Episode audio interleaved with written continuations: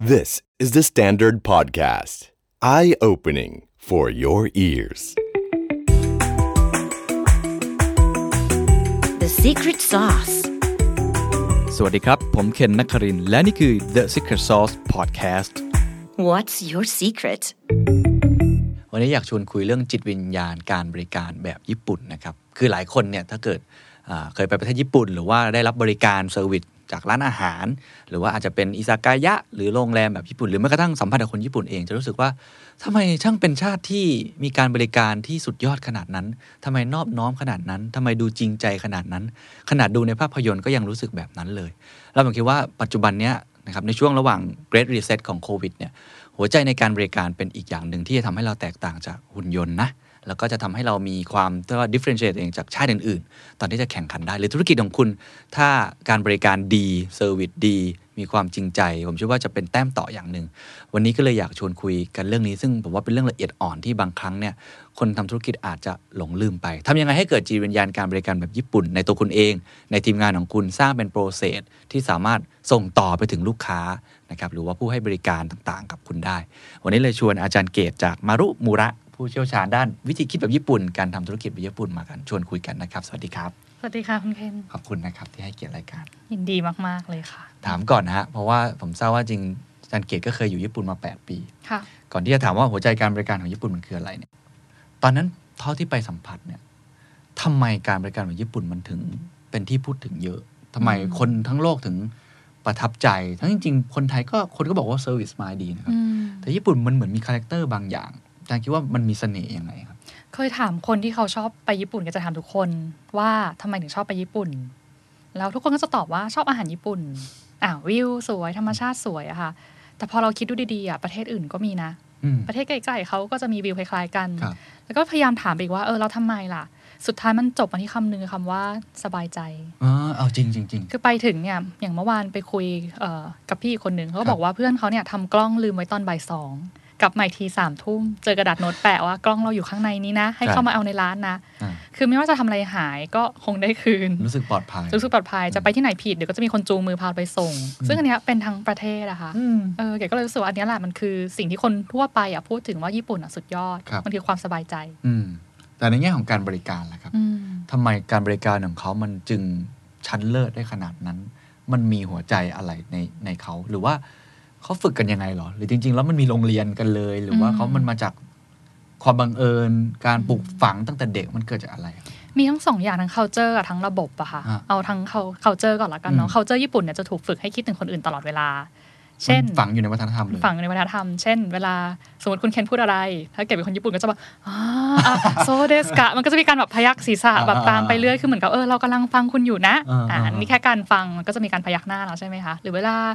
ยื่นของให้อะไรเราก็ต้องแบบเออต้องต้องมีซองให้เขานะ มันจะได้ดูเรียบร้อยหน่อยอืมคืออันเนี้ยชีวิตประจำวันเราจะถูกฝึกว่าคนตรงหน้าเราอะค่ะ เขาจะลำบากด้านไหน เขาจะคิดอะไร หรือแม้แต่การทานข้าวอ่าถ้าเราทานข้าวไม่สวยไม่เป็นระเบียบ เดี๋ยวฝ่ายตรงข้ามดูชามข้าวเราแล้วมันดูไม่สวยโอ้ก็ไม่ดีนะอ่าทานให้ระเบียบดีกว่า เวลาทานดื่มน้ำกันทานเหล้ากันอืมเราก็จะไม่รินให้เราเองเราก็ต้องคอยสังเกตว่าเออคุณเคนนะเหล้าหมดหรือยังเราก็ต้องคอยรินให้อ๋ออันเนี้ยมันมันไม่ได้อยู่แค่ในคนที่ทำบริการนะคะ แต่มันอืมอยู่ในชีวิตคนจริง ๆ ที่โน่น มันเป็นวัฒนธรรมของเขาวัฒนธรซึ่รงมของซึ่งเขาตอนที่อาจารย์เกตยังเป็นเป็นคนไทยปกติอืมแล้วพอไปอยู่ที่ญี่ปุ่นเนี่ยมันเกิด cultural แบบ clash ในตัวเองไหมหรือมันมีความรู้สึกยังไงที่เรารู้ต้องสึกปรับตัวตามนี้ไหมสนุกอ่าที่แบบอย่างสมมติเวลาไปทานข้าวคุณแม่คนญี่ปุ่นอย่างเงี้ยค่ะ เวลาเขาทานขนมเค้กเสร็จอะเขาก็จะเอาซ่อมมาพับกระดาษเงินที่มันห่อเค้กนึกออกไหมคะอ่าพับให้เรียบร้อยเป็นสี่เหลี่ยมเล็กอะๆเราก็แบบทำอะไรอะคิดในใจแต่ว่าอ๋อเขาคงอยากให้คนเก็บจานอะรู้สึกว่าเออเขากินเรียบร้อย คือเราก็จะช็อกกับขำในมุมแบบนี้มากกว่าอืมหรือเวลาเข้าห้องน้ำจากคุณแม่ญี่ปุ่นเสร็จปั๊บเราก็จะเห็นว่าพอเราเข้าต่อค่ะเขาพับทิชชู่เป็นสามเหลี่ยมอะ เพื่อให้คนถัดไปอะดึงออกมาได้ง่ายโอ้วัยวัยรุ่นไม่ค่อยทำขนาดนั้น แต่พอดีอ่าอยู่กับคุณแม่เยอะอ๋อก็จะแบบเออเห็นความละเมียดละไมของเขาในทุกๆอย่างอะครัค่ะบซึ่งตรงเนี้ยมันทำให้เราสนุกเนาะว่า เราก็เริ่มเป็นคนที่คิดถึงคนอื่นบ้างอืมอืมเฮ้ยก็ดีนะ ดึงง่ายดีงั้นฉันพับให้คนอื่นบ้างละกัน แล้วเราก็อืมพับแบบงงๆอะไรครับเงี้ยออืมซึ่งนี่มันเป็นสิ่งที่ฝังอยู่ในตัวเขาอยู่แล้วตัวแล้ว culture สังคมก็อาจจะหล่อหลอมด้วยใช่ค่ะนะครับอันนั้นคือแบบที่หนึ่งอันที่สองคือเรื่องของระบบระบบ อย่างเช่น ญี่ปุ่นเขาสมมติตอนที่เกดทำงานร้านอาหารไทยเอยหรือว่าทำงานขายเคยขายไก่ทอดที่ไดมารูห้างสรรพสินค้าญี่ปุ่นอ๋อจริงเหรอฮะพอเลิกงานเสร็จอะค่ะ ก็จะมีการมานั่ง reflect กัน reflect ก็คือการมานั่งดูว่าวันนี้มีปัญหาอะไรบ้างโอเคหรือเกิดเคสอะไรบ้างเราก็ครับพยายามปรับอืมอย่างเช่นบางอิซากายะ เห็นคุณเอ็นคุณเคนกำลังอินตอนนี้เนาะ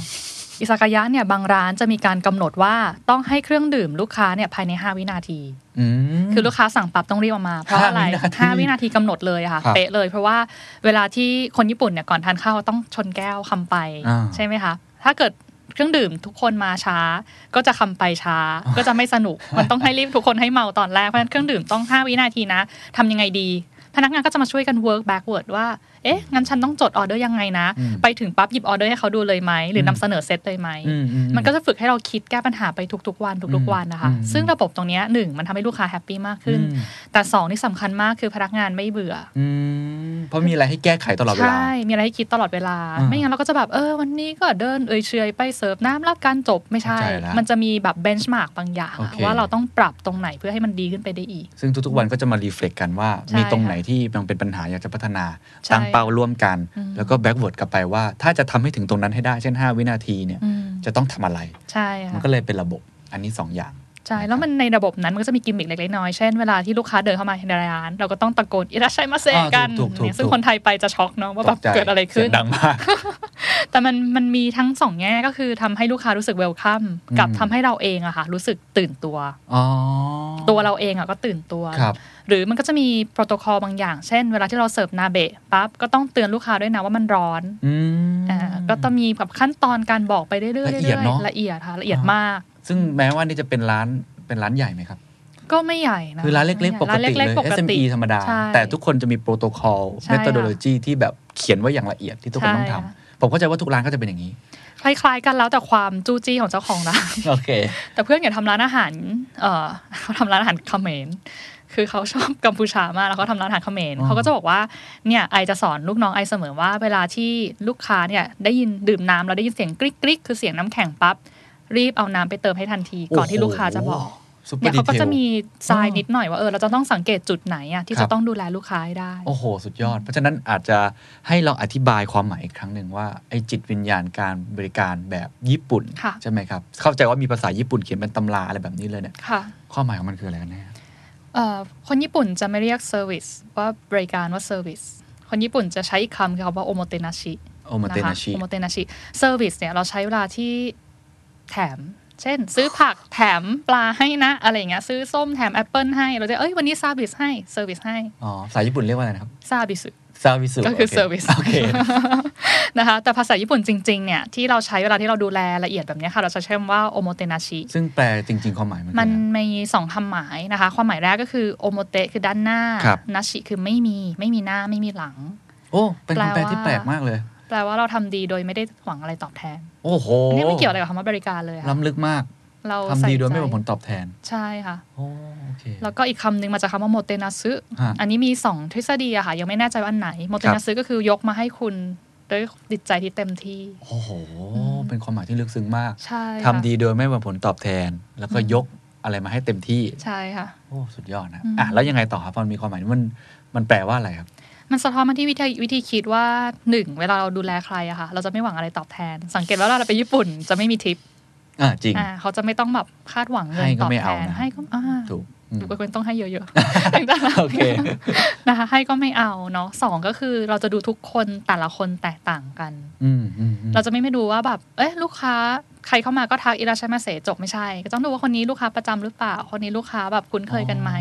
ก็จะปรับวิธีพูดไปได้อะค่ะอ่าเพราะฉะนั้นมันดูเหมือนว่า process เมื่อกี้เนาะ protocol ขั้นตอนมาดูเป๊ะ แต่จริงๆอะมันเหลือพื้นที่ให้เราสามารถปรับบริการเราเพื่อให้เข้ากับแต่ละคนได้ โอ้ มันก็คือ personalization customization ที่ใช่พูดกันในยุคนี้เลย ใช่ค่ะโอ้แต่การที่เราจะทำได้อะมันก็จะกลับมาที่เรื่อง culture ว่า เรามองเห็นลูกค้าแล้วเราห่วงลูกค้าไหม เราห่วงใยไหมอืมถ้าปกติเวลาเกดทานข้าวรินเหล้าเกดก็ไม่ได้เรียนให้ตัวเองคนเดียวเกดก็มองคุณเคนตลอดเวลามองคนอื่นตลอดเวลา ตรงเนี้ยมันจะฝึกให้เขาเป็นคนละเอียดมากๆอะอืค่ะมอืมอ่านี่คือความหมาย ทีนี้เราจะฝึกตัวเองให้อาจจะไม่ต้องขืนข้าวมาเหมือนคนญี่ปุ่นนะ แต่ว่าอืมมีวิธีการบริการที่ที่ดีแบบนั้นได้อย่างไร ทราบมาว่าเขามีตำราค่ะมีโรงเรียนสอนกันจริงจังค่ะใช่ไหมอืมแต่ด้วยความที่คนญี่ปุ่นเขาเป็นโดยธรรมชาติอยู่แล้วโอเคอะค่ะ เพราะฉะนั้นเวลาที่เห็นตำราโอโมเตนาชิอะมันก็จะเป็นแบบว่าโค้ง 30 องศาอุ๊ยละเอียดขนาดนั้นเลยเหรอละเอียดมากละเอียดมาก เวลาขอโทษต้องกี่องศานะโอ้โหซึ่งเกดก็รู้สึกว่ามาใช้กับคนไทยอะเราจะรู้สึกอึดอัดเปล่าเออมันเหมือนเป็นระเบียบโปรเซสใช่ขั้นตอนที่ละเอียดมากๆใช่ค่ะ ซึ่งญี่ปุ่นเขาโอเคได้ แต่ว่าอืมของเราเกดอยากเริ่มตั้งแต่จิตใจอืมหลายคนจะมองว่างานที่เราทำอะเหนื่อยอืมทำไมลูกค้า ขออะไรเยอะจังดีมานเยอะจังแต่เราจะต้องปรับใหม่ว่าทุกครั้งที่เราทำงานบริการมันคือการสร้างความสุขให้กับลูกค้าอืม แล้วเราเคยเห็นความสุขของใบหน้าลูกค้าไหมอืมเคยเห็นลูกค้ายิ้มหรือเปล่าอืมส่วนใหญ่เท่าที่ดูร้านอาหารทั่วไปอะค่ะ พนักงานจะกลัวลูกค้าอืมใช่ไหมจะไม่กล้ามองหน้าลูกค้า แต่เกดรู้สึกว่าถ้าเกิดเรามองหน้าเราสบตาเขาอะมันจะอ่านสีหน้าได้เยอะมากเลยอะค่ะอ่าเออตรงนี้อาจจะเริ่มจากตรงนี้ก่อน ต้องเปลี่ยน mindset ก่อน เปลี่ยน mindset ก่อนว่าเออไม่มีอะไรที่ลูก ต้องกลัวลูกค้าเนาะครับเราเท่าเทียมกันเพราะหลายครั้งเราจะมองว่าลูกค้าเป็นพระเจ้าพระเจ้าใช่ไหมฮะอืมหรือบางทีจะเรียกคุณลูกค้าอะไรคือแบบโอ้โหยกย่องสุดๆ แต่ญี่ปุ่นนี่เขาจะจะเท่ากัน คือก็เรียกคุณลูกค้าค่ะ แต่ว่าเขาเองก็มีเกียรติของเขาอ๋ออืมเขาเองก็รู้สึกว่าเออเขาเท่าเทียมกันนะอ่าคือเราก็จะมีความรู้ความสามารถเพื่อดูแลคุณเต็มที่โอเค เพราะฉะนั้นต้องเปลี่ยน mindset ตัวเองก่อนว่าการบริการ เราทำเพื่อให้ลูกค้าเรามีความมีความสุสุขขไม่ใช่รับใช้ใครอ๋อ แล้วเห็นความสุขจากการที่คนตรงหน้ามีความสุขหรือเปล่า โอ้โห นี่มันคือเปลี่ยนวิธีคิดมาก ๆ เหมือนกันนะ ใช่ คุณดีใจไหมเวลาที่คนทานอาหารคุณหมดจานอะอ๋อพนักงานเสิร์ฟเราเคยคิดแบบนั้นไหมอ่าเราเคยชี้ให้เขาเห็นหรือเปล่า หรือเราชี้แค่ว่าวันนี้ถ้าขายได้กี่จานอืมถ้าเรายังชี้แค่ว่าวันนี้ขายได้กี่จานเขาจะไม่มีทางเห็นลูกค้าจริง ๆ เลยอะค่ะอ่าแต่อย่างบริษัทญี่ปุ่นบางที่ อย่างเช่นมีบริษัทส่งเบนโตะเจ้าหนึ่งครับเขาจะทำข้าวกล่องแบบ ไม่ได้ทำข้าวกล่องใช้แล้วทิ้งอะค่ะ คือเขาจะไปเก็บอุปกรณ์กลับมาล้างอืมแล้วก็ไปส่งใหม่ อืมอย่างเงี้ยอือืมมซึ่งทุกครั้งเขาสอนพนักงานว่าเปิดกล่องทุกกล่องดู ว่ามีเศษอาหารเหลือหรือเปล่าโอเคแล้วเก็บเป็นข้อมูลมาด้วยนะ ว่าลูกค้าชอบไม่ชอบอะไรอ่าอันเนี้ยมันก็จะทำให้พนักงานคอย observe ลูกค้าเสมอๆค่ะว่าลูกค้าชอบไม่ชอบอะไรบ้าง แล้วกลับมาปรับปรุงเห็นไหมครับก็ทำเป็นระบบเพื่อเสิร์ฟลูกค้าให้ดีขึ้นไปอีก อันนี้คือการที่สังเกตว่าลูกค้าเราอะคนไหนเป็นยังไงบ้าง สีหน้าเป็นยังไงบ้างอืมอย่าง mindset แบบนี้เนี่ยอืมมันสร้างกันได้ไหมครับ มันปลูกฝังกันได้ไหมหรือมันได้ค่ะมัน หรือจริง ๆ แล้วคนที่เป็นหัวใจบริการคือเป็น born to be กำเนิดมาเพื่อสิ่งนั้นจริง ๆ คือหลายครั้งเวลาเราเห็นใช่ไหมอ่าเห็นร้านแบบค่ะบางร้านที่เขาอีกฟิลหนึ่งอะอืมบอกคนคนนี้อย่าบริการเลยเขาไม่ได้พร้อมหรอกอ่าฮะแต่จริง ๆ ผมไม่แน่ใจว่าหลักการญี่ปุ่นเขาเชื่อไหมครับว่าทุกคนเปลี่ยนได้ แล้วถ้าจะเปลี่ยนอะจะเปลี่ยนยังไงหรือปลูกฝังยังไง ในเรื่องของ mindset เนี่ยเออเขาเชื่อแบบนั้น เพราะฉะนั้นก็จะมีระบบเข้ามาอืมที่เกดบอกว่าเป๊ะแบบเราต้องเสิร์ฟภายใน 5 วินาทีอืมอะไรเงี้ยค่ะอืมแต่ทีนี้มันก็จะมีคนที่แบบระวังหม้อร้อนนะคะ คือแบบเราจะสังเกตว่าเขาไม่ได้ใส่ใจอะไม่ได้มาจากใจอะมันก็มี แต่ว่าอย่างน้อยก็ยังดีไงเขาเตือนเราโอเคเพราะฉะนั้น standard มันก็จะสูงในระดับหนึ่งอ๋อโอเคถ้าเราไม่ได้มีแบบ service mind โอเคแต่ว่าถ้าให้ดีที่สุดก็คือ ควรจะเลือกพนักงานที่มี service mind ตั้งแต่แรกอืมอืๆแล้วมันก็จะง่ายขึ้นเยอะอะค่ะอืมโอเคอืมอันข้อแรกคือ mindset ก่อนอืมหลังจากนั้นต้องยังไงต่อฮะกระบวนการที่จะสมมุติว่าผมมีร้านอาหารอยู่เป็นร้านค่ะเล็ก ๆ มีเอ่อลูกน้องสักสิบคนอืมแล้วก็แบบโอ้บริการกันแบบตามมีตามเกิดมากเลย มันต้องเริ่มยังไงอะผมเริ่มเปลี่ยน mindset เขาได้แล้วค่ะตำราญี่ปุ่นเขาบอกว่าอะไรต่อเกดคิดว่าเราลองมาเริ่มมาตั้งคำถามเจ้าของจะต้องตั้งคำถามแบบตั้งคำถามแบบนี้ว่าทำยังไงให้ลูกค้าจุดๆๆมากขึ้นอีก เช่นอ๋อ ทำยังไงให้ลูกค้านั่งได้ง่ายขึ้นอีกอืมทำยังไงให้ลูกค้าทานได้อร่อยขึ้นอีกอืมตรงเนี้ยเราพยายามดึงความเห็นจากน้องๆพนักงานนะคะอือืแล้วมันจะทำให้เขาเริ่มคิดถึงลูกค้ามากขึ้นอืมอืมอืมแล้วพอน้องเขาเสนอไอเดียมาแล้วเราลองใช้อะอืมเกดเชื่อว่ามันจะทำให้เขายิ่งภูมิใจอืมแล้วก็ยิ่งพยายามหาข้อปรับปรุงขึ้นไปอีกอืมอืมอืมคือหลีดด้วยคำถามหลีดด้วยคำถาม แล้วก็เป็นลักษณะเหมือนคำถามที่นำมาซึ่งเขาเรียกว่า อาจจะเป็นเพนพอยต์ของลูกค้าอยู่ ใช่ หรือทำยังไงให้มัน improve ขึ้นหรือทำให้เขาดีขึ้นมองเห็นลูกค้าอ๋ออัโอนเคนี้ก็ได้ อีกอันหนึง ส่วนใหญ่จริง ๆ ข้อ 2 หลัก ๆ คือทำให้พนักงานมีส่วนร่วมและคิดอ่าจริงไม่ใช่รอรับคำสั่งอย่างเดียว ถูกถูกเอออีกอันหนึงคือ ถ้าเจอพนักเออเจอลูกค้าคนไหนประทับใจให้แชร์กัน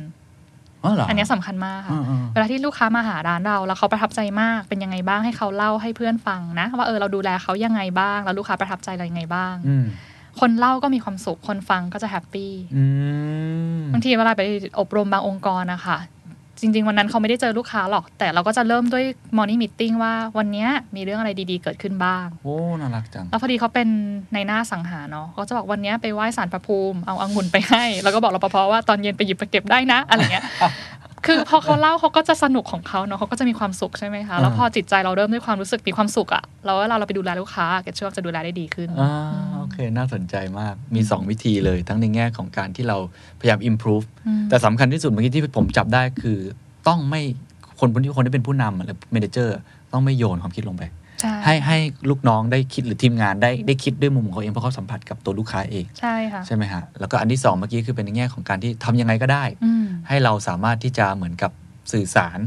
กับลูกค้าของเราได้มากยิ่งขึ้น หรือในการ brainstorm หรืออะไรต่างๆ ให้มันละเอียดยิ่งขึ้นค่ะเออน่าสนใจมากครับทั้งสองอย่างอันนี้ผมถามต่อนิดนึงว่า แล้วมันมีอย่างอื่นอีกไหมพอมันมีกระบวนการอย่างเงี้ยแต่ละวันแต่ละวันที่เราทำไปอะ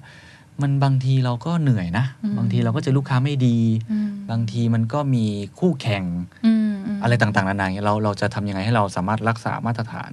อืมแบบนี้ได้ตลอดครับอืมเป็นตัวของเราเองค่ะอืมเราเชื่อในอะไร อันนี้ก็จะโยงมาในเนี่ยแบบปรัชญานิดๆละฮะคือร้านอาหารบางร้านอะเชื่อว่าเราจะทำอาหารที่ดีเพื่อสุขภาพอืมฉะนั้นอาหารที่เขาเสิร์ฟก็ต้องดีต่อสุขภาพจริงอืมๆบางร้านเชื่อว่าอย่างมีร้านหนึ่งน่ารักมาก ชื่อว่าร้านอาหารตามสั่ง ตามสั่งในที่นี้คือสั่งอะไรก็ได้ แล้วแบบฉันก็จะทำตามคุณอ่าทีนี้สั่งอะไรก็ได้เช่นธีมวันนี้คือวันนี้ฉันจะทำกะเพราให้คุณอืมเพราะฉะนั้นคุณเคนสามารถบอกเกรดได้ว่า คุณเคนอยากได้ไข่ดาวกรอบบ้างนะ นุ่มสุกอืมสุกไม่สุกหมูเอาแบบไหนกะเพราชอบแบบเยอะหรือน้อยพริกเอาใส่ไม่ใส่อืมอืมข้าวเอาแบบไหนคือบอกได้หมดอืมอืมแต่ฉันจะทำแค่กะเพราวันนี้นะกะเพราอย่างเดียวนะ แต่เยอะแค่ไหนบอกได้ อันนี้คือคำว่าตามสั่งอันนี้คือร้านที่ญี่ปุ่นมีร้านที่ญี่ปุ่นมี แล้วเขาก็จะแบบ detail detail แบบเนี้ยค่ะอืมซึ่งเขาบอกว่าเวลาเขาไปทานร้านอาหารร้านอื่นอะไม่เห็นมีร้านไหนยอมให้เรากล้าสั่งแบบนั้นเลยอืมนึกภาพเราก็จะไปสั่งเออกะเพราหมูสับไข่ดาวค่ะ ถ้าเราอืมกล้าหน่อยก็เอากะเพราเอาไข่ดาวสุกๆนะจบอืมแต่เราจะไม่กล้าบอกแม่ค้าให้ละเอียดกว่านี้เลย แต่ร้านนี้บอกมา ฉันอยากเสิร์ฟคุณเต็มที่อืมอันเนี้ยก็จะเป็นเวของร้านที่มันจะ differentiate คือสร้างความแตกต้องต่างเป็นตัวของตัวเองเป็นตัวของตัวแกเอง ว่าเออเราอะยินดีที่จะทำให้ลูกค้าแฮปปี้ในแบบไหนอืมอืมมีวิธีการอื่นๆอีกไหมครับ สมมุติว่าเราแบบร้านอื่นๆ ก็เซอร์วิสดีเหมือนกันอะค่ะเออ แล้วเขาก็มีความแตกต่างในแบบของเขาเหมือนกันเนี่ยอืมเราจะทำยังไงที่อัปเกรดตัวเองเพิ่มขึ้นโรงแรมเนี่ย สมมุติว่าในแต่ละจังหวัดก็เปิดคล้าย ๆ กันอืมมีบริการเหมือนๆกันค่ะเราจะทำยังไงให้คนจำเราได้ว่าที่เนี่ยบริการได้ดีจังเลย แล้วก็ติดใจอืมกลับมาอีกครั้งเลยที่เห็ดคิดเพราะว่าไม่เคยเจอคนญี่ปุ่นพูดปัญหานี้อืมในทางกลับกันอืมแต่เราจะเจอว่า เขาจะจับมือไปด้วยกันนะอ๋อคือเราไม่เคยเจอว่าเราจะต้องต่างกับคนอื่นมาก ๆ อะ ทุก คนก็จะมีจุดต่างเล็กๆน้อยๆได้แบบตัวเองแหละแต่เท่าที่เห็นตามเมืองท่องเที่ยวอะอืมเขาจะจับมือกัน เช่น เบปปุเป็นออนเซ็นอ่าผมเคยไปผมเคยไปอ่าอ่าแล้วตอนนั้นจะมีโรงแรมเครือใหญ่เชนใหญ่เข้ามาค่ะอืมทีเนี้ยถ้าเราเกดรู้สึกถ้าเราคิดแบบนักธุรกิจปกติอะอืมเชนใหญ่ก็จะเข้ามาแล้วแบบฉันใหญ่อ่าถูกฉันดัง คนอื่นก็ต้องเข้ามาหาฉันครับแต่สิ่งที่เขาทำอะแบบญี่ปุ่น คือเชนใหญ่เจ้าเนี้ยเข้าไปจับมือกับโรงแรมเล็ก ๆ ในเมืองทุกโรงแรม แล้วบอกว่าฉันจะเข้ามาแล้วนะฝากเนื้อฝากตัวด้วยนะคะ เรามาทำอะไรร่วมกันดีอื้อหือ แล้วมันก็จะกลายเป็นไอเดียใหม่ เช่น แขกมาพักโรงแรมแห่งเนี้ยโรงแรมใหญ่เนี้ยแต่สามารถเดินไปแช่ออนเซ็นเก๋ๆเล็ก ๆ ที่นี่ได้ แล้วก็ไปศาลเจ้าใกล้ๆวัดนี้ได้ ก็จะกลายเป็นรูทท่องเที่ยวใหม่ ซึ่งแทนที่เขาจะแข่งกันว่าต่างกันยังไงอย่างเดียวอะค่ะไม่แต่เขารวมตัวกันเพื่อดูว่าต่างคนต่างมีอะไรดี แล้วหยิบขึ้นมาทำทั้งเมือง โอ้โห มันก็เลยเก๋ก็เลยแบบเอ้ยเมื่อกี้จะตอบคุณเคนว่ายังไงดีเนาะว่าเขาจะ differentiate คือยังผมไงรู้สึกมันไม่น่าเชื่อว่ามันจะมีอืมสิ่งนี้เกิดขึ้นในโลกธุรกิจอืม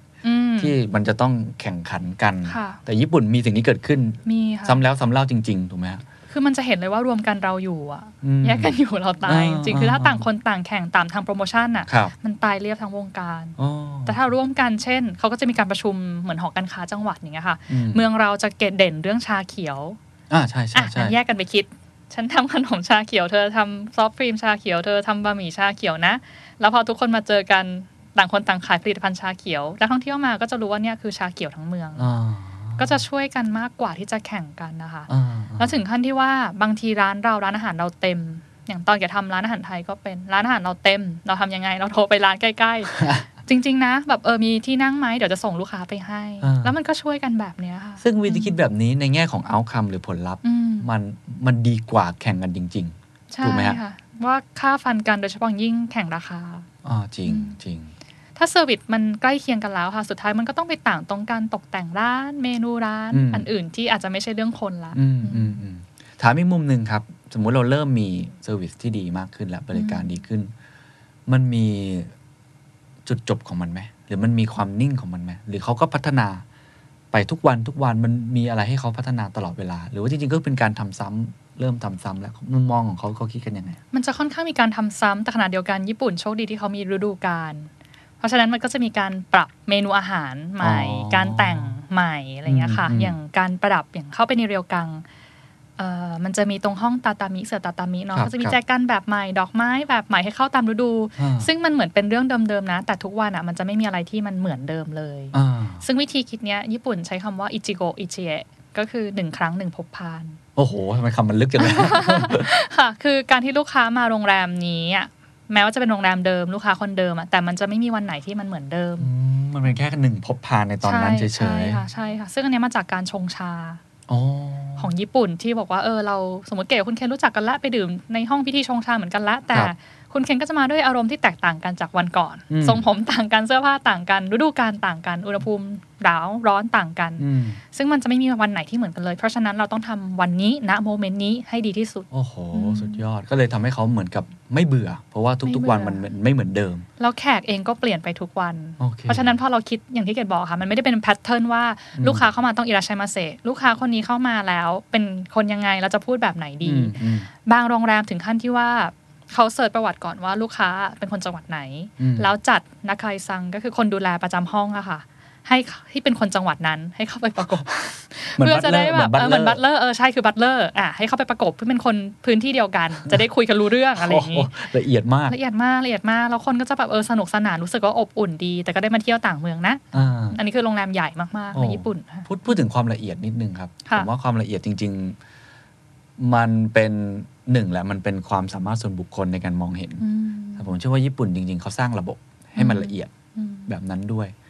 ทำยังไงให้ให้พนักงานของเราหรือทีมงานของเราเป็นคนที่มีความละเอียดแบบนั้น ใส่ใจลูกค้าละเอียดเล็กน้อยอะไรเงี้ยค่ะเขาเขาทำยังไงให้สร้างสิ่งเหล่านี้ขึ้นมาได้เกดคิดกลับด้านเลยอะคือ ถ้าเกิดเวลาสอนทีมอะค่ะเกดจะบอกว่า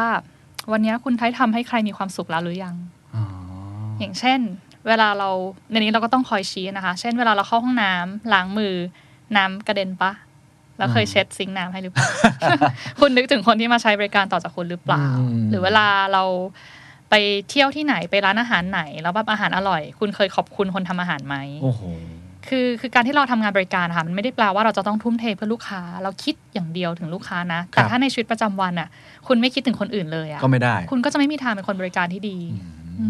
มฉะนั้นเวลาที่เราทานข้าวกับใครเออเราคอยดูไหมหรือ คนญี่ปุ่นหลายคนมากเลยนะที่เกดไปแล้วแบบทานข้าวด้วยกันเราสมมติซีอิ๊วหกอย่างเงี้ยเขาก็จะเอาเอาทิชชู่อะไรมาคอยเช็ดเช็ดเช็ดแล้วก็เก็บให้เรียบร้อย ซึ่งแบบตอนแรกเราเกดก็จะคิดว่ามันเป็นหน้าที่ของพนักงานร้านดิอ่าก็เราเรียกจ่ายเงินมามาสิกินสิเรียกมาเอเช็อดจสิบแต่เขาก็จะแบบเออช่วยกันช่วยกันโอ้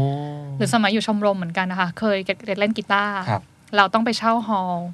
ที่เหมือนซ้อมห้องซ้อมอะไรอย่างเงี้ย พอเสร็จปั๊บคุณยายเจ้าของหอก็บอกอ้าวนี่เครื่องดูดฝุ่นทุกคนสู้ๆแล้วเราก็ต้องดูดฝุ่นกันเอง แล้วแกก็ดูดไปแล้วจำได้ตอนนั้นคิดในใจทำไมฉันจ่ายเงินให้ป้าฉันต้องมานั่งดูดวะคือเราไม่เข้าใจคำนี้วิธีนี้อย่างเงี้ยแต่คนญี่ปุ่นบอกไม่ใช่เวลาเราไปที่ไหนต่อให้เราแบบจ่ายเงินให้เขาอะเราก็ต้องดูแลให้ของอะดีที่สุดโอ้เหรอฮะแล้วแกเคยคุยพนักงานโรงแรม ห้าดาวในไทยแล้วกันอะอ่าบอกอย่างนี้อ่าเขาบอกคุยเขาชอบนักท่องเที่ยวญี่ปุ่นมากเลย ออกไปปั๊บห้องฉันสะอาดกว่าเดิมอะไรเงี้ยคือแบบเออเรียบห้องโรงแรมร้อยแบบเรียบร้อยมาก แล้วเขาก็จะแบบเหมือนใส่ใจอะว่าอืมคือแค่กับแม่บ้านอะเขายังห่วงเลยว่าแม่บ้านจะเก็บกวาดลำบากไหมงั้นพับให้เรียบร้อยหน่อยก็แล้วกันโอ้ซึ่งทั้งหมดนี้เท่าที่ผมฟังอาจารย์เกดเนี่ยรู้สึกว่าอาจารย์เกดเชื่อว่า มันไม่ได้เกิดจาก process ไม่ได้เกิดจากโปรโตคอลอะไรแต่มันอืมเกิดจากวิธีคิดนะคะวิธีคิดแค่ง่าย ๆ แค่ว่าเราต้อง คิดถึงคนอื่นเสมอใช่ค่ะเดี๋ยวรายละเอียดมันจะตามมาเอง ใช่ค่ะ โอ้ซึ่งเป็นสิ่งที่แบบมันจริงๆถ้าเกิดเป็นคนไทยอย่างเราสบายๆเนาะอืมก็อาจจะต้องฝึกเหมือนกับฝืนตัวเองนิดนึงก่อนไหมอย่างอาจารย์เกตเนี่ยสมมติว่า อย่างที่เราเล่าก็ไปอยู่กับญี่ปุ่นมา 8 ปี ก่อนหน้านั้นค่ะผมเชื่ออาจารย์เกตก็คงเหมือนผมแหละคนไทยปกติที่มีระเบียบบ้าง คิดถึงคนอื่นบ้าง เห็นแก่ตัวบ้าง อาจจะมีอะไรอย่างเงี้ยอืมอืมอืมอืมเราเรามองเห็นตัวเองเปลี่ยนแปลงไปเนี่ย จากอะไร แล้วเราทำยังไงให้เรากลายมาเป็นคนอืม ตอนนี้อย่างเงี้ยมันน่าสนใจมากเลยค่ะ เกดคิดตลอดเลยอะตอนที่คุณเคนถามเนี้ย ก็รู้สึกว่าตัวเองเปลี่ยนเพราะอะไร มันเปลี่ยนเพราะว่าเจอ moment อย่างเงี้ยซีอิ๊วหกแล้วเช็ด ทำขนาดนี้เลยเหรอ หรือว่าแบบเข้าห้องน้ำเสร็จพับทิชชู่ อะไรน่ะ คือเราจะไม่เคยเจอประสบการณ์แบบนี้มาก่อนนะคะ คืออย่างไปอบรมบางที่เนาะเกดก็จะบอก HR ก่อนเลยว่า ถ้าอยากให้คนคุณบริการดี จงพาเขาไปสัมผัสประสบการณ์ระดับ 5 ดาวโอเคแล้วเขาจะตื่นเต้นโอเคมากโอเคเราเรามีที่หนึ่งเคยไปนั้นผู้อบรมเจ้าของก็น่ารักมากนะคะครับคือไปเช่าโรงแรมห้าดาวให้เราไปอบรมเรื่องอืมการบริการกันอืมแล้วแกก็บอกอะวันนี้ไหนช่วงเบรก ทุกคนเจอおもてなしก็คือเจอการบริการดีๆอะไรของโรงแรมบ้าง เชื่อไหมมีพนักงานบอกว่า ห้องน้ำเขาสะอาดมากเลยค่ะเขาเก็บขยะตลอดทุกวันเลยอะไรเงี้ยอืมทุกครั้งเลยเราก็แบบเออเราไม่เคยเห็นมุมนี้มาก่อน แล้วพอเราฝึกให้พนักงานไปสัมผัสประสบการณ์ดีๆ ให้เขาตื่นเต้นอะเกดเชื่อว่ามันไม่ต้องพูดด้วยปากอะแต่พอเขาสัมผัสประสบการณ์เองอะเขาจะเปลี่ยน อืมอืมเออผมว่าอันนี้เรื่องจริงเนาะบางทีคือถ้าเกิดว่าได้ผู้บริหารสัมผัสอืมเองใช่หรือค่ะแม้กระทั่งจริง ๆ การปลูกฝังคนในครอบครัวเราให้คิดถึงคนอื่นอืมให้เขาได้สัมผัสอืมสิ่งที่เราเนี่ยทำให้เห็นเนี่ยมันก็อาจจะทำให้เขาเปลี่ยนความคิดเขาได้ค่ะ แต่มันก็ต้องต้องใช้เวลาถูกไหมฮะในการค่อยๆเปลี่ยนค่อยๆอาจารย์อาจารย์เกียรติใช้เวลานานไหมคนที่จะกลายเป็นคนที่มีหัวใจที่มันทำเพื่อคนอื่นมากยิ่งขึ้นอย่างเงี้ยก็ไม่รู้ว่าเราดูแลคนอื่นดีแล้วหรือยัง แต่มันก็ไม่รู้เลยอะค่ะ บอกไม่ได้เลยอะอืมแต่เกดว่าสักสามเดือนสี่เดือนถ้าเราชี้พนักงานเราเห็นแล้วเขาเริ่มมีความสุขอะเขาจะค่อยๆ happy ขึ้นนะอืมอืมแล้วอย่างสำหรับตัวอาจารย์เกียรติเองพอตัวเองเปลี่ยนค่ะรู้สึกดีกับตัวเองไหมดีมากอืมตอนที่เกดเอ่อมันยังไงมันเป็นยังไงนะฮะ คือเกดทำงานตอนนั้นทำงานห้างใช่ไหมคะ ก็คือยืนขายไก่ทอดตลอดเวลาแปดชั่วโมงอะไรเงี้ยแล้วตอนแรกก็ไม่รู้ทำยังไง แล้วก็สังเกตพี่ข้างๆเนาะว่าเขาทำยังไงบ้าง แล้วพอเขาสบตาลูกค้าเขาทอนเงินเขาทอนสองมืออย่างเงี้ยเราก็สบตาบ้างขอบคุณมากนะคะ แล้วพอเราสบตาลูกค้าเกดชอบเวลาที่โมเมนต์มีลูกค้าบางคนยิ้มให้เราอะอ๋อคือสิบคนมานะ ยิ้มอยู่คนสองคนแหละ แต่เราจะรู้สึกว่าอื้อหือ แบบฟินวันนี้อะไรเหมือนได้โบนัสเลยอะว่าเออบางคนก็จะบอกเอ้ยขอบคุณมากนะหนู เหนื่อยแย่เลยวันนี้คือแบบแค่คำพูดอีกแค่ประโยคเดียวอะมันทำให้เราแบบชุ่มชื้นขึ้นมากๆอะอ๋อค่ะอ๋อโอเคอาจารย์เกียรติเชื่อว่าสิ่งเหล่านี้มีข้อเสียไหมการดูแลบริการ ใช่ มันมีอะไรที่มันเป็นด้านที่อาจจะต้องระมัดระวังในการทำลักษณะแบบนี้หรือเปล่า เช่น สมมติอืมเฮ้ยมันเครียดไปไหมหรือออหรือมันทำให้เราสตริกเกินไปไหมผมไม่แน่ใจนะอันนี่ลองลองแชร์กัน ส่วนตัวสำหรับเกดอะเกดไม่ค่อยเจอความเครียดจากการบริการ คือจะแค่รู้สึกว่า เอ้ย สนุกจัง อยากให้เขามากอีก อยากให้เขามากอีกอืมแต่ทีนี้สิ่งต้องระวังคือที่เจอบ่อยๆ ในบริการไทยเนี่ย เราจะมีความดูแลเยอะมากจนเยอะเกินไป จนลูกค้าตกใจเออเช่นแบบอ่าสมมติอ่าอันนี้ผู้บริหารท่านหนึ่งก็เคยเล่าให้ฟังบอกนั่งเครื่องบิน business class อืมแล้วเอ่อ พนักงานต้อนรับสายการบินแห่งหนึ่ง ก็จะแบบสวัสดีค่ะท่านรับอะไรไหมคะอะไรเงี้ยก็จะมีความแบบเล่นใหญ่เอาดอกไม้คุกเข่าคุกเข่าอะไรเงี้ยใช่ไหมซึ่งเขาก็จะแบบโอ้แบบไม่ต้องขนาดนั้นก็ได้ ในขณะที่เอ่อเขาก็เปรียบเทียบกับสายการบินญี่ปุ่นอืมว่าแค่ผมจะเอาแว่นตาออกมาเราก็ส่องส่องดูจะอ่านหนังสือเนี่ยแป๊บเดียวค่ะ พนักงานสายการบินเนี้ยเดินมาแล้วก็ยื่นผ้าเช็ดแผ่นให้บอกถ้าสุดยอดเชิญค่ะ คือไม่ต้องพูดไม่ต้องบอกอะไรอะค่ะ แต่แบบ เห็นปุ๊บแล้วก็ทำเลยอืมโดยที่ไม่มีการแบบท่านจะรับอะไรไหมคะอะไรอย่างเงี้ยซึ่งตรงเนี้ยเกดรู้สึกว่าการบริการแบบญี่ปุ่นนะคะ เขาจะไม่มีความเออเขาเรียกว่าไงอะมีความเว้นระยะในระดับที่พอดี เออ อันเนี้ยยากนะ คือไม่ได้แบบเยอะเกินไปแบบ เกดเคยเจอไปร้านอาหารดี ๆ บางร้านอะไรเงี้ยเอ่อ พนักงานก็จะแบบสวัสดีครับ มีอะไรไหมครับ เข้ามาสวัสดีครับ ทุกมื้อทุกจานที่เสิร์ฟแล้วสมมติเราไปกับเอ่อไปกับแฟนไปกับเพื่อนอย่างเงี้ยคือพี่ปล่อยให้หนูอยู่กันสองคนได้ไหมแบบพี่ไม่ต้องดูแลขนาดนั้น แต่มันตรงเนี้ยที่คนบริการบางท่านเองจะรู้สึกว่านี่ไงก็ฉันดูแลลูกค้าแล้วไงเออแต่จจริริงงๆมันจริงต้องคอยสังเกตว่าสุดท้ายอะลูกค้าแต่ละคนอะต้องการอะไรอืมเขาชอบคุยไหมหรือเขาเริ่มไม่ตอบปากตอบคำกับเราแล้วอืมแล้วมันต้องเว้นระยะให้เหมาะสมเออแล้วความสุดยอดของบริการญี่ปุ่นที่แกชอบมากคือบางทีอะตัวไม่ต้องอยู่ แต่เรารู้ว่าเขาใส่ใจ ยังไงฮะทำได้ยังไงอะอย่างไปที่เดียวกังแห่งหนึ่งอะค่ะ เป็นเมืองที่เขาขายปูเป็นออนเซ็นเออไม่รู้จะเล่าทำไม คือประเด็นคือบอกว่าพูดแล้วหิวเลยประเด็นคือบอกว่าเขาวางเมล็ดกาแฟกับที่ดริปมาไว้ในห้องอ่าซึ่งอันเนี้ยที่อื่นก็คงเป็นแหละ แต่ความน่ารักคือเขาเขียนด้วยลายมือ ว่าอืมวิธีการใช้ไอ้เครื่องดริปกาแฟด้วยมือเนี่ยทำยังไงบ้างอืมอืมแล้วตอนที่เราจะไปออนเซ็นนะคะเขาจะมีตะกร้าแบบน่ารักเลยนะให้ แล้วก็จะมีผ้าขนหนูในนั้น แต่เป็นโรงแรมแรกที่เกดเห็นคือเขามี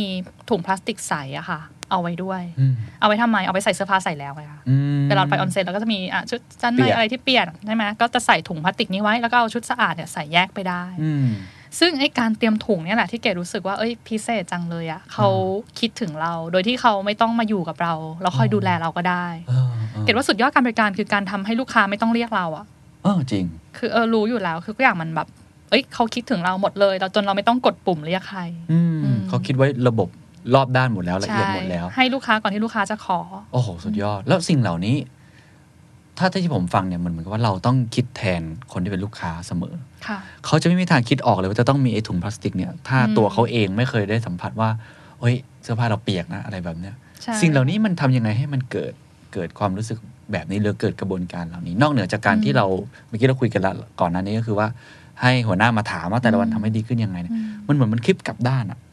ให้บริการทั้งที่เขายังไม่ได้ขอเนี่ยมันใช่มันเป็นสุดยอดจริงนะญี่ปุ่นสอนเก่ง เกดว่าเจ้านายสอนเก่ง เขาก็จะบอกเลยว่า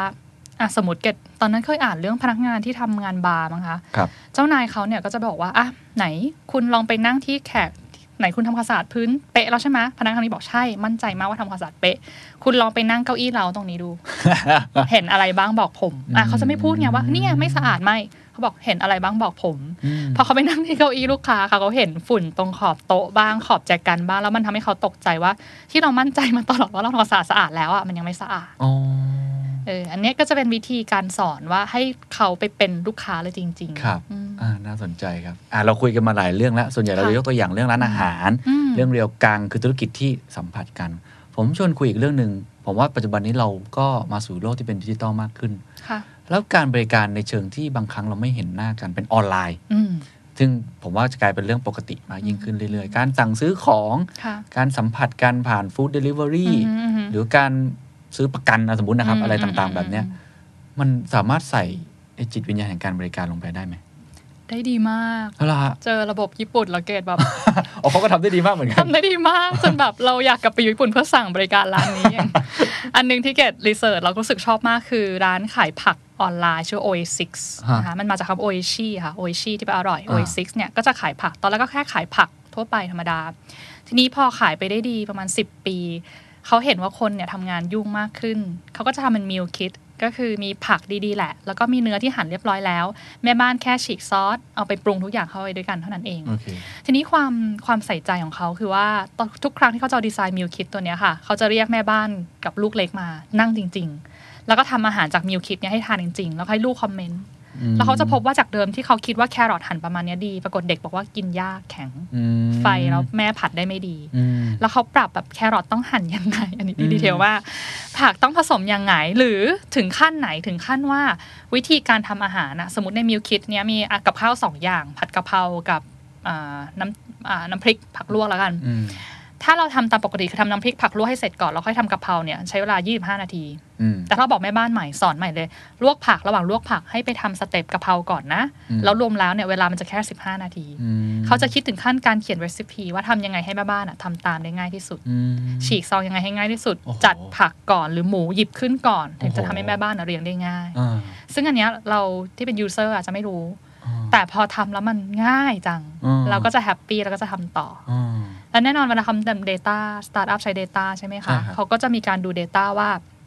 อันนี้ความน่ารักมากเลย ที่เนี่ยมันจะเป็นผักที่ส่งผักสดก็ได้ แล้วก็ผักเซตแรกสุดสมมติคุณเคนไม่เคยสั่งของเกดมาก่อนครับโอซิกมาก่อน เซตแรกที่เกดจะให้คุณเคนอาจจะเป็นผักที่ง่ายมาก คือคุณเคนแค่ฉีกแล้วก็เทในชามสลัดแล้วคลุกน้ำสลัดที่เขามีมาให้ครับมันจะอร่อยมากแล้วอ่า เขาทำแค่นั้นเอง เพื่ออะไรเขาบอกว่าเวลาที่แม่บ้านนะคะที่ไม่ค่อยมั่นใจในฝีมือตัวเองอะสั่งผักมาทำแล้วสามีกับลูกบอกหูยอร่อยมากเลยคุณ เขาจะภูมิใจโอ้โหแล้วนี่เขาจะอยากสั่งต่อละเอียดอยากสุดๆโอ้ละเอียดมาก แล้วผักของร้านเนี้ยเขาก็จะมีการ up level ฮะเหรฮะ คือสมมติคุณเคนสั่งกันมาปีหนึ่งละโอเค คุณเคนได้ basic แล้วมั้งเห็นสั่งมาตลอดเรื่อยๆแล้วก็จะมีผักที่ทำยากขึ้น ยากขึ้นอะแล้วแม่บ้านก็จะสนุกว่ารู้สึกว่าตัวเองอะทำอาหารเก่งขึ้น up level up level up levelโดยที่แม่บ้านอะไม่รู้ตัวโอ้อันนี้คือการใช้ Data เข้ามาบวกความใส่ใจอะค่ะโอ้โหนี่มีครบเลยละเอียดมากถามว่าเขาดูได้ไงเขามาจากการ exit interview เอ่อคนไหนที่หายไปไม่สั่งต่อสองเดือน โทรไปถามแล้วอืมประธานไปสัมภาษณ์เองนะอืมว่าเกิดอะไรขึ้นแล้วเขาก็จะเก็บ ข้อมูลตรงเนี้ยค่ะ มาแก้ไขมาแก้ไขเรื่อยๆเลยๆอืมเพราะฉะนั้นอาจารย์เกตเชื่อว่าธุรกิจไม่ว่าจะเป็นรูปแบบอืมออฟไลน์หรือออนไลน์ค่ะสามารถใส่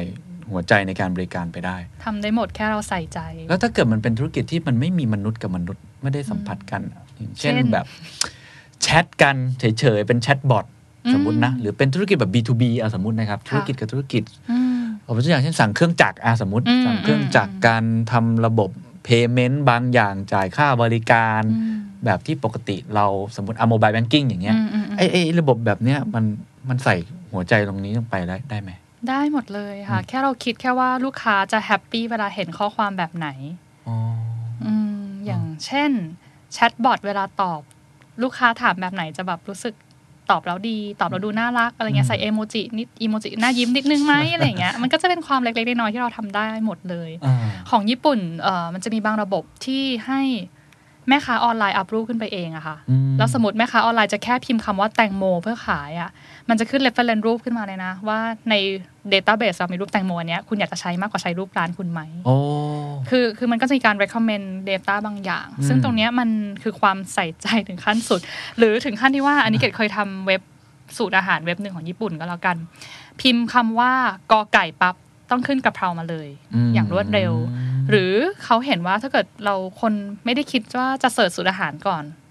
เขาก็จะสามารถพิมพ์จาก ของที่มีในตู้เย็นได้ เช่นพิมพ์เนื้อไก่ไข่ไก่ผักชี คลิกก็จะโชว์แค่สูตรที่มันขึ้นที่มันมีอืมวัตถุดิบเหล่านี้อืมอืมอืมอันเนี้ยมันจะเป็นสิ่งที่แม้จะว่าเราจะไม่ได้คุยกับลูกค้าโดยตรง แม้ว่าจะเป็นแค่เว็บแค่ service อะค่ะอืมแต่มันก็ทำให้ลูกค้าประทับใจได้อืมก็คือใช้หัวใจเดิมแหละใช้หัวใจแต่แค่เดิมเอามาปรับใช้ในใช่สิ่งที่ค่ะสะดวกกับลูกค้า แล้วก็คิดถึงใจใช่ลูกค้าให้ได้มากที่สุด ส่วน B2B อะอืมที่เคยเจอก็อย่างนั้นตอนนั้นไปโรงงาน ของเซกิซุยที่โอซาก้าในเมืองไทยเขาคู่กับโคกับ SCG Harm อะค่ะ เป็นบ้านญี่ปุ่นอ่าอ่าเป็นบ้านที่สร้างเสร็จในหนึ่งวันอ่าๆคือเขาจะประกอบเคยเห็นอยู่ทุกอย่างในโรงงาครันบใช่ไหมคะตอนเกิดไปก็เออเห็นคนทำงานในโรงงานปกติ แต่มุมหนึ่งที่เป็นทางเข้าออกพนักงานเนี่ยเขาก็จะวางรูปใส่กรอบเป็นอย่างดีเลยนะ ไว้ประมาณ8ปดเก้ารูป ก็เข้าไปดูว่ามันรูปอะไร ปรากฏเป็นรูปครอบครัวลูกค้าค่ะโอ้บางทีเป็นรูปพ่อแม่ลูกอุ้มเด็กแล้วบอกว่าเนี่ยเราตื่นเต้นจะได้เห็นบ้านใหม่มากเลยนะ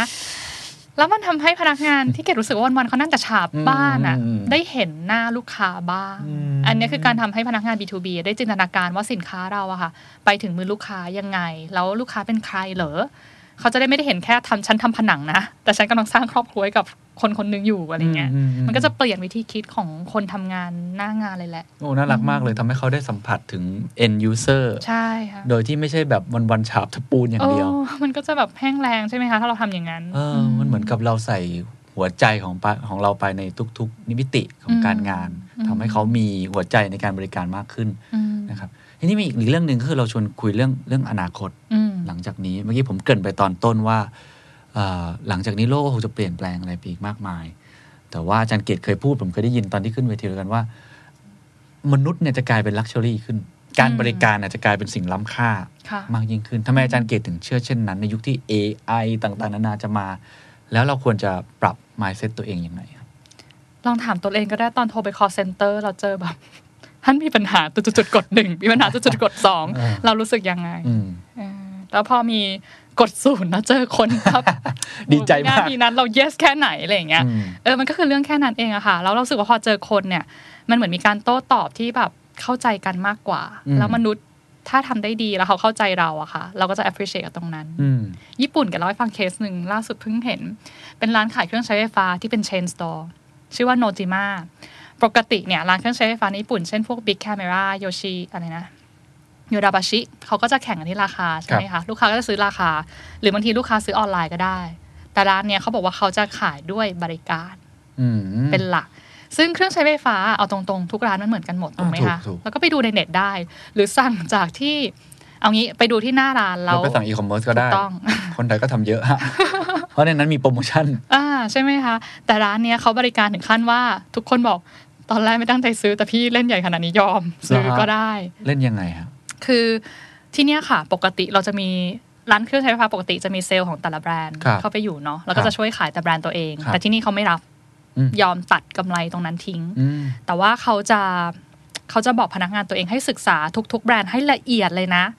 แล้วบอกให้ได้ว่าจุดแข็งจุดอ่อนของแต่ละแบรนด์น่ะคืออะไรอืมทีนี้พอพนักเอ่อพอลูกค้ามาเช่นลูกค้าเป็นคุณยายมาค่ะ คุณยายจะมาหาซื้อเครื่องซักผ้าพ นักงานก็จะดูแล้วว่าคุณยายอยู่ยังไง มีลูกหลานช่วยไหมซักผ้ากี่ชิ้นอ๋อละเอียดสุดๆเป็น consult เขาพูดเลยว่าเขาเป็น consult อ๋อเขาไม่ใช่เซลล์แต่ไม่เขาเป็น consult ไม่ใช่นคอนเซลซัลล์ท์คอนซัลท์อืมแล้วก็ดูโอ้ยายอายุหกสิบอีกสิบปีเครื่องซักผ้าเนี่ยจะยังอยู่ ตอนนั้นยายอายุเจ็ดสิบ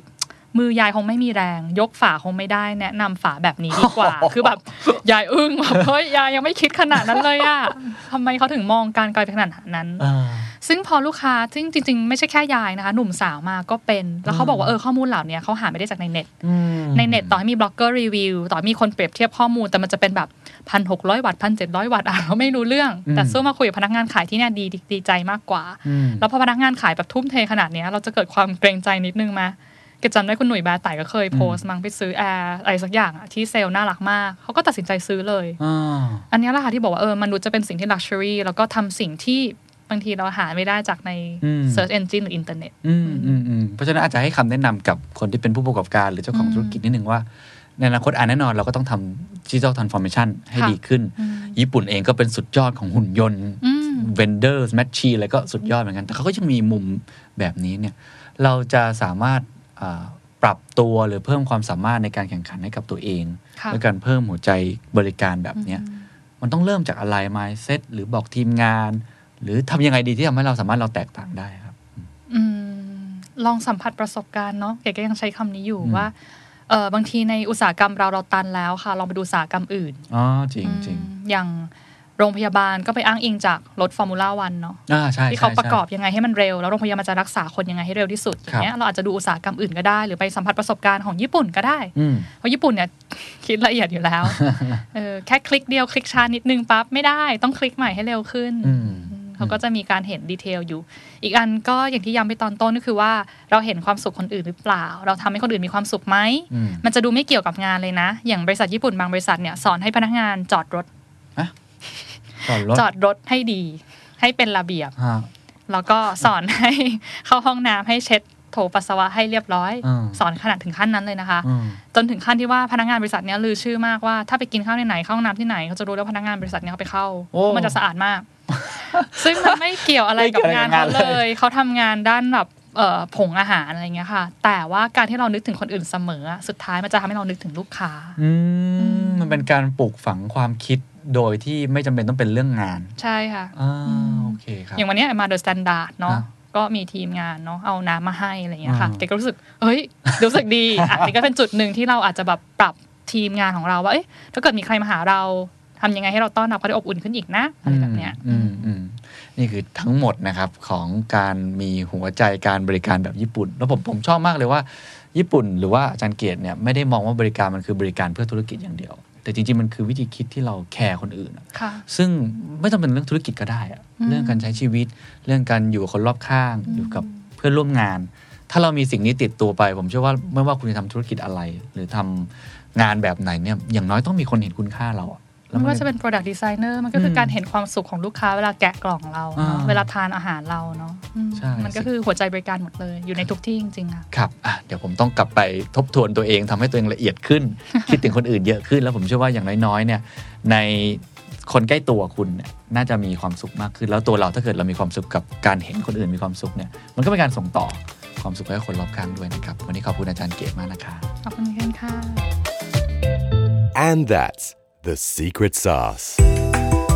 ถ้าคุณชื่นชอบ The Secret Sauce episode นี้นะครับ ก็ฝากแชร์ให้กับเพื่อนๆ คุณต่อด้วยนะครับ และคุณยังสามารถติดตาม The Secret Sauce ได้ใน Spotify, SoundCloud, Apple Podcast, Podbean, j o o x YouTube และ Podcast Player ที่คุณใช้อยู่นะครับ และอย่าลืมติดตาม Facebook Fanpage The Secret Sauce เข้ามาติชมเข้ามาพูดคุยกับผมได้เลยนะครับ